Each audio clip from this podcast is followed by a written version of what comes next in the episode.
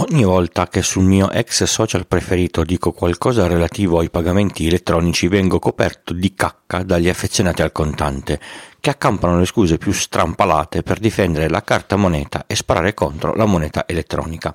Intanto ho in tasca 20 euro che non riesco a cambiare da settimane e non ho monete nel portafogli.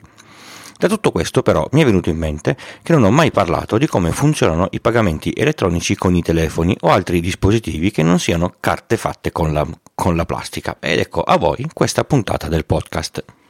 Io sono Francesco Tucci, mi occupo di tecnologia da prima del Millennium Bug, dell'euro e del grande blackout del 2003. Sono sopravvissuto e sono qui per raccontarvela in puntate brevi e facili, alla portata di tutti, con questo podcast Pillole di Bit da novembre del 2015. Solitamente uno scambio commerciale prevede che a fronte della cessione di un bene ci sia la cessione del, del, denaro. Se questo è denaro contante, la garanzia è data dal fatto che questo sia vero e che sia emesso da un ente di cui noi ci fidiamo. Sulle banconote c'è scritto che sono emesse e garantite dalla, dalla banca centrale, vengono accettate per questo motivo. Tanto tempo fa venivano accettate le, le monete perché erano fatte con metalli preziosi il contante si porta appresso una serie di difficoltà, note a tutti, anche a chi non le vuole vedere. può essere rub- eh, rubato, può essere perso, gira il falso, si può distruggere per errore. In certi casi sono state scoperte banconote fuori corso, nascoste da persone anziane, ormai inservibili, di valore anche molto sostanzioso.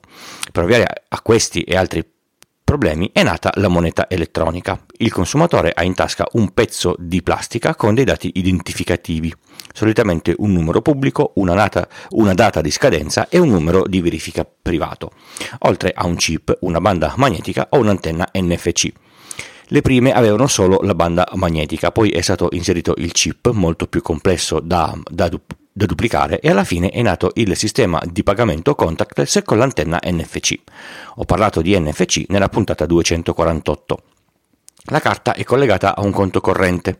Quando viene passata dall'apposito dispositivo chiamato POS, Point of, of, Sale, il sistema di vendita verifica che sul conto relativo alla carta ci sia disponibilità, trasferisce l'importo necessario dal conto del cliente al conto del venditore e con tutta una serie di sistemi di, di sicurezza conclude la transazione. Visto che tutto questo sistema ha un costo per essere tenuto attivo, il cliente potrebbe dover pagare un canone sulla carta e il venditore paga una percentuale sulla transazione, oppure un canone sul noleggio del POS, oppure entrambi. Se il cliente ha una carta di credito o, o, di, o di, debito, la transazione passa dal circuito della, della, della carta, che può essere Visa, Mastercard, Amex o altri. Anche in, in questo caso qualcuno verifica che la carta abbia disponibilità, che sia su, sul conto se di debito o sul credito del circuito se è carta di, di, di, di, credito, valida la transazione e accredita l'importo al venditore eh, decurtato della commissione. I circuiti che fanno funzionare questi sistemi sono i più disparati, la banca può essere una, il circuito sul quale è registrata la carta un altro, che può essere completamente differente dalla, dalla, dalla, banca, oppure il POS può essere un terzo soggetto ancora, che può essere una, una, una banca o un soggetto che, che come business ha, il, ha soltanto il, il sistema di, di, di vendita. I POS pos- possono anche essere gestiti da, da, broker che gestiscono le singole chiamate sui, sui, circuiti a seconda di determinate regole che possono accorpare più servizi su un'unica uh, macchinetta, per esempio anche quelli dei, dei buoni pasto. Ho lavorato nella GDO per alcuni anni e ho dovuto gestire rete e connettività di tutti questi dispositivi. Non è una roba affatto banale. Una cosa però l'ho imparata, tutti i gestori dei POS, ma proprio tutti, intervengono sempre nel giro di al massimo un giorno lavorativo su un guasto. Se un negozio ha il cartello POS rotto per più di, di due giorni, vi sta prendendo in giro. Come dicevo, tutto questo prevede che l'acquirente abbia una carta di, di, di, di plastica. La carta di debito è protetta da un PIN. Se la transazione passa dal chip, se invece passa dal contactless, per essere più, più, più, più comoda, se l'importo è inferiore a una certa soglia, il PIN non viene chiesto. Con le carte di, di credito prima il PIN non veniva chiesto mai, c'era la, la classica firma. Adesso viene chiesto in determinate occasioni. Ma come il contante, anche la carta può essere eh, portata via a causa di un furto. Se il contante rubato è definitivamente perso, la carta rubata può essere bloccata e le transazioni fatte in, in modo fraudolento sono protette generalmente da un'assicurazione. Questo vale anche se chi la usa non è attento e, e gli rubano il, il numero per eh, sfruttarla su internet. A me una volta è successo, anzi due. La prima ho fatto un ordine su un sito in Cina, la transazione è stata immediatamente bloccata e dopo circa 15 minuti mi, è, mi ha chiamato qualcuno della banca, anche se era sera sera, per sapere se ero veramente io. Alla, alla mia conferma hanno sbloccato il, il, tutto. La seconda volta mi hanno chiamato senza che io abbia fatto niente prima. Da qualche parte era davvero uscita, è stata bloccata, la transazione annullata e, e mi hanno mandato una nuova carta senza nessun costo per me. Lo, lo, lo sbattimento è stata doverla sostituire su tutti i vari, i vari servizi. Resta inteso che il PIN della carta non va scritto sulla carta stessa o in un posto dove può essere eh, portato via insieme alla, alla carta, tipo eh, su un, su un, pezzetto di carta eh, nel portafogli. Memorizzatelo, sono, sono 5 numeri, certe volte 4.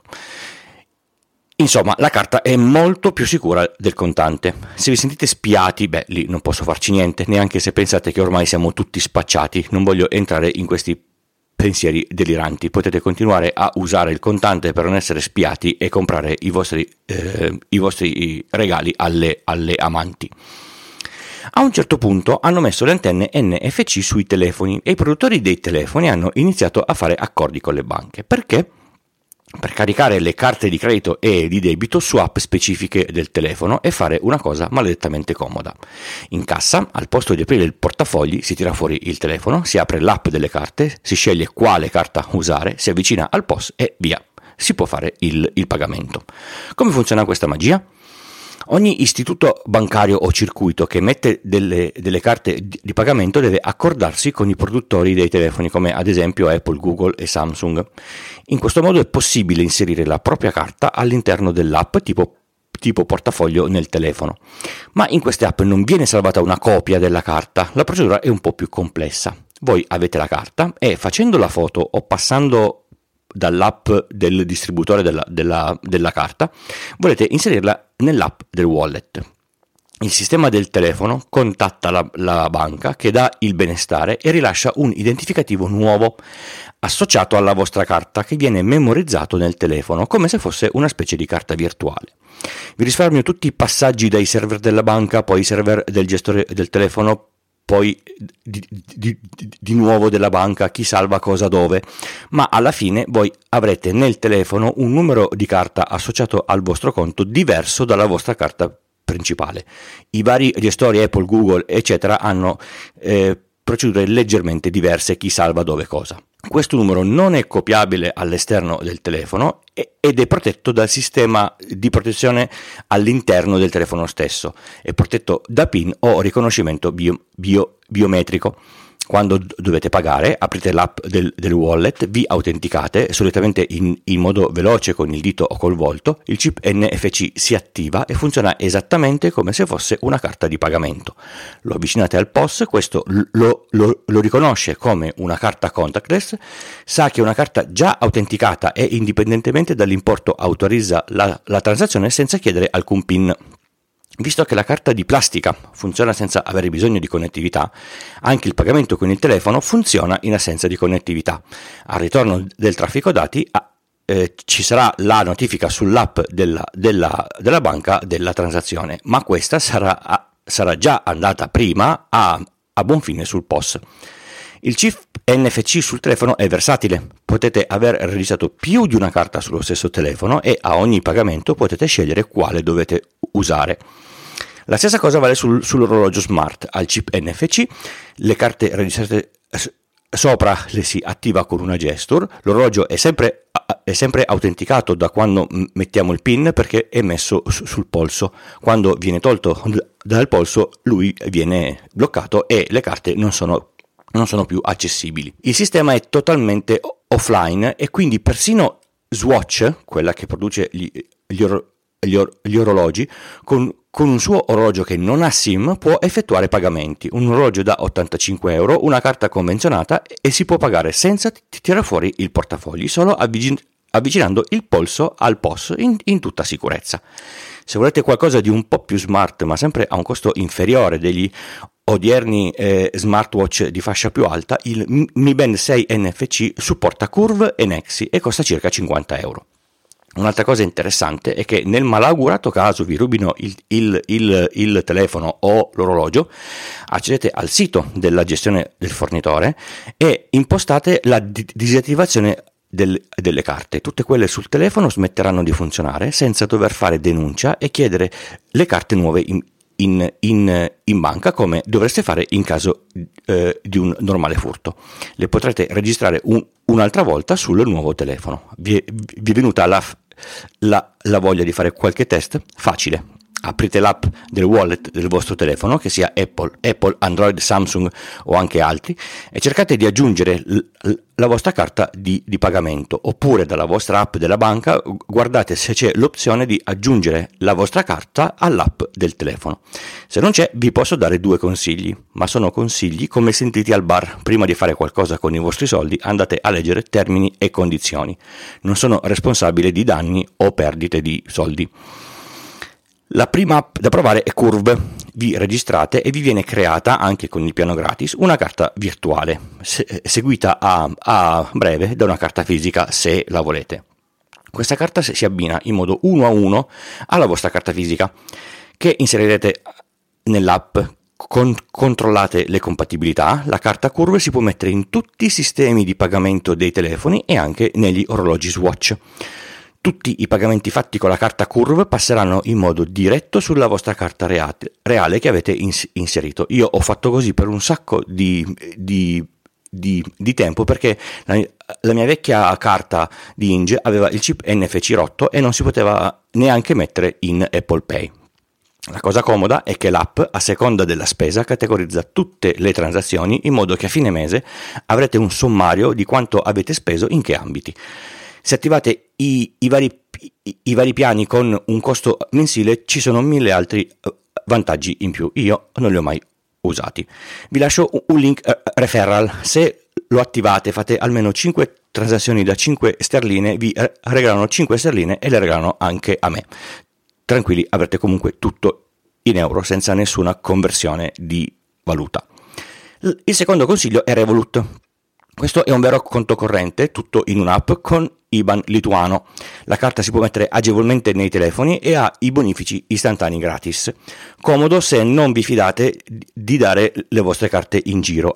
Aprite il conto, usate la sua carta online per le spese correnti eh, dal telefono e caricate lì sopra solo quello che pensate di voler spendere. Si può caricare anche in modo istantaneo con Apple Pay o, o Google Pay tramite un'altra carta se aprite il, il, conto con il mio referral, ordinate la carta fisica, ricaricate il conto e fate tre spese di almeno 5 euro, a me arriva un, un, un bonus che conto come se fosse una, una, donazione. Con le carte sul telefono potete iniziare a pensare di uscire con solo il telefono e, e le chiavi di, di, di, di casa vostra, non vi serve quasi più nulla, forse solo un, un documento o la, o, la, o, la, o la patente. Ecco. Cambia davvero quanto si è comodi. Come sempre nelle note dell'episodio vi lascio tutti i link delle cose citate nella puntata, così da andare a cercarli in tutta comodità.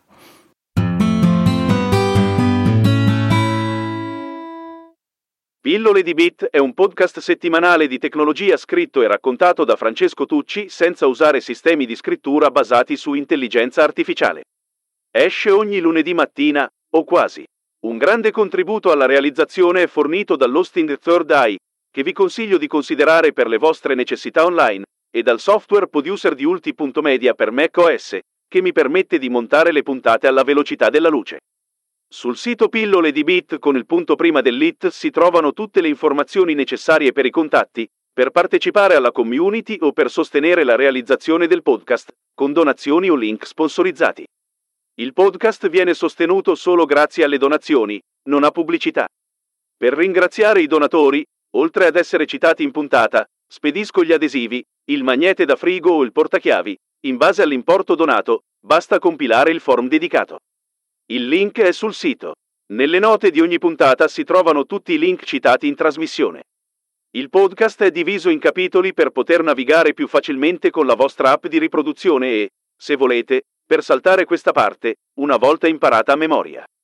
Se vi interessa una consulenza tecnica in ambito informatico, scrivetemi a pdb-tucci.bu, pdb come pillole di bit, chiocciola, tucci.bologna Otranto Otranto. Just show me the money. I ringraziamenti per le donazioni di questa puntata vanno a Giorgio e Carlo con la loro donazione mensile, Pierpaolo e, e Carlo con le, le, loro donazioni singole. Grazie a tutti voi che ascoltate e che, e che contribuite, ve ne sono davvero davvero grato.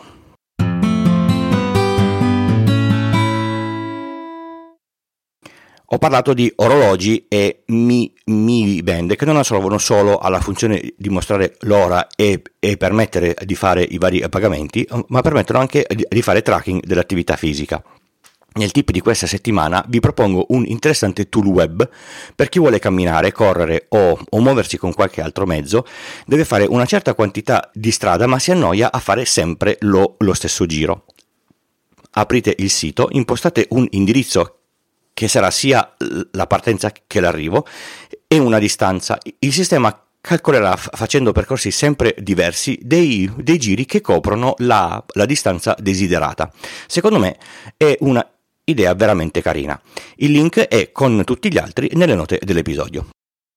Grazie per essere arrivati alla fine di questa puntata di Pillole di Bit. Ci leggiamo in settimana sul canale Telegram, che, che tra l'altro in questa eh, settimana siamo arrivati a oltre 500, in attesa della, della puntata della settimana prossima. Ciao!